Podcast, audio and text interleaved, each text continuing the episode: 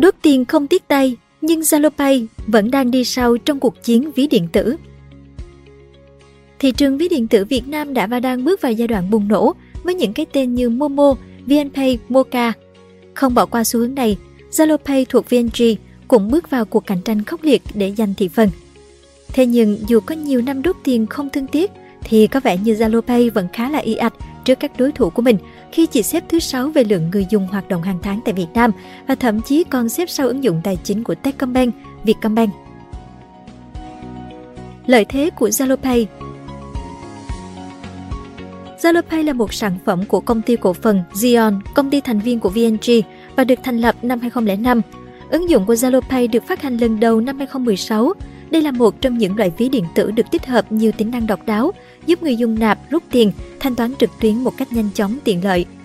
Người dùng có thể liên kết thẻ ngân hàng vào ứng dụng trên điện thoại di động của mình. Sau đó, nạp tiền vào ví và bắt đầu sử dụng ZaloPay để thanh toán các loại hóa đơn điện, nước hoặc mua vé máy bay, vé xem phim và các loại hóa đơn khác. Ngay từ khi bắt đầu, ZaloPay đã xác định rằng mảng thanh toán điện tử là một cuộc chơi lớn, cần sự kiên trì bền bỉ để đi đường dài. Do đó, công ty đã dành phần lớn nguồn lực để xây dựng đội ngũ kỹ thuật, xây dựng hệ thống phát triển sản phẩm, chăm sóc khách hàng.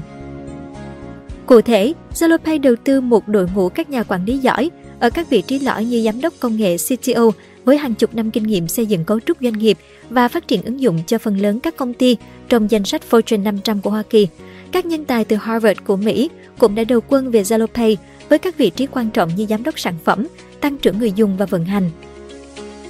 Bên cạnh đó, ZaloPay là sản phẩm thanh toán điện tử thuộc VNG, một kỳ lân có bề dày về phát triển công nghệ hàng đầu tại Việt Nam nên được thu hưởng hệ sinh thái Internet đa dạng. Đó là ưu thế rất riêng biệt của ZaloPay. Lý giải việc quyết định tham gia thị trường ví điện tử, đại diện ZaloPay nói rằng thị trường này khá màu mỡ khi có tới 70% người dùng Việt Nam sử dụng điện thoại thông minh và thói quen thanh toán của họ cũng đang thay đổi nhanh chóng.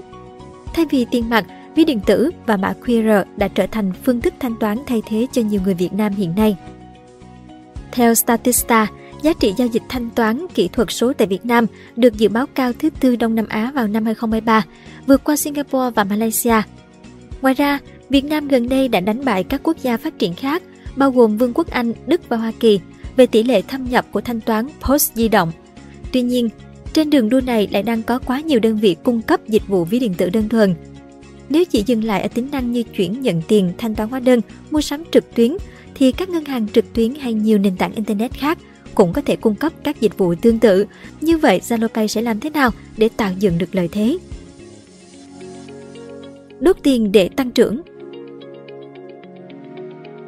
Đường đua ví điện tử tại Việt Nam đang chứng kiến 40 đơn vị tham gia, nhưng mà có tới 99% thị phần vẫn đang thuộc độc quyền bởi 6 ông lớn, gồm có Momo, Moca, ZaloPay, ShopeePay hay là AirPay, Viettelpay và VNPT Pay. Trong 6 tên tuổi nói trên, Momo vẫn đang chiếm ưu thế khi thu hút tới 56% dân số Việt Nam sử dụng. Kế đến là Shopee Pay 17%, Zalo Pay 14%, Viettel Pay 8%, còn lại là Moca và VNPT Pay lần lượt chiếm 2% và 1% mà thôi, theo Decision Lab nghiên cứu vào cuối năm 2021. Thế nhưng, tỷ lệ chiếm lĩnh thị trường của các ví điện tử không tỷ lệ thuận với lợi nhuận. Ngay như Momo, dù chiếm tới một nửa thị phần, doanh thu tăng đều trong giai đoạn 2019 đến 2021, nhưng đến nay vẫn chưa có lãi. Tính đến hết năm 2021, mức lộ lũy kế của công ty lên tới hơn 3.600 tỷ đồng. Dù mang trong mình hàng loạt lợi thế, tuy nhiên trên thực tế thì trong 2 năm 2020 và 2021, ZaloPay vẫn báo lỗ hơn 600 tỷ đồng. Tỷ lệ thuận với việc đốt tiền này, lượng cài đặt và giao dịch của ZaloPay vào thời điểm đó cũng đã có sự tăng trưởng vượt bậc. Tính đến quý 1 2021, tổng giao dịch thanh toán qua ZaloPay tăng 314,4% và lượng người dùng mới tăng 210,7% so với cùng kỳ quý 1 2020. 9 tháng đầu năm 2022, ZaloPay tiếp tục báo lỗ hơn 780 tỷ đồng, nhưng dù có đốt quá nhiều tiền như vậy thì ZaloPay vẫn khá y ạch trên thị trường ví điện tử.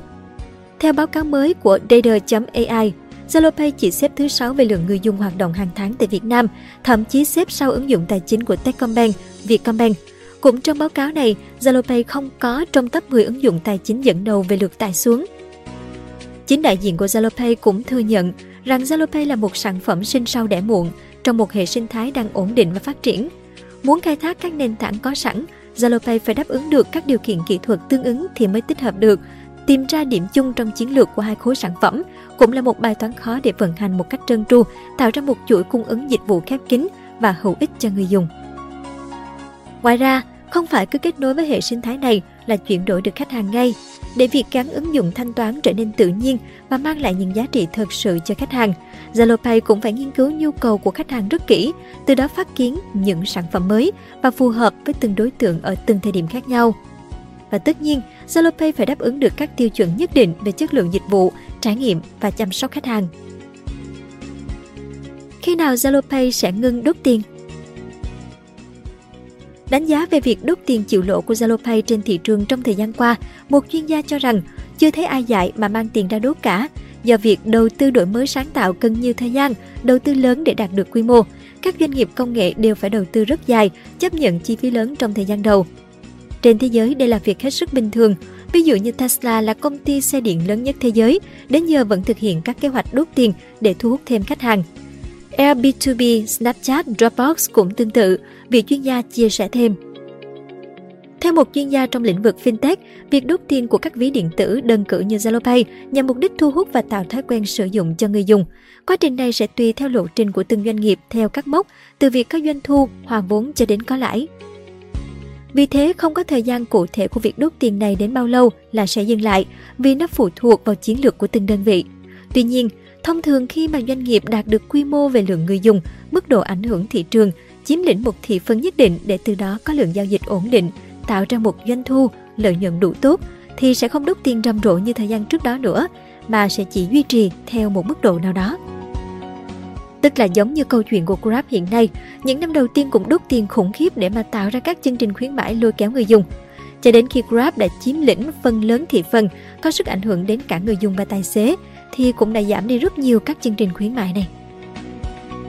Tuy nhiên, sự khác biệt của Grab so với các ví điện tử như ZaloPay đó là tỷ lệ doanh thu từ tài xế lớn hơn rất nhiều so với các merchant, điểm chấp nhận thanh toán của các nền tảng trung gian thanh toán nên có thể lấy từ đó để chạy khuyến mãi mà vẫn có lãi.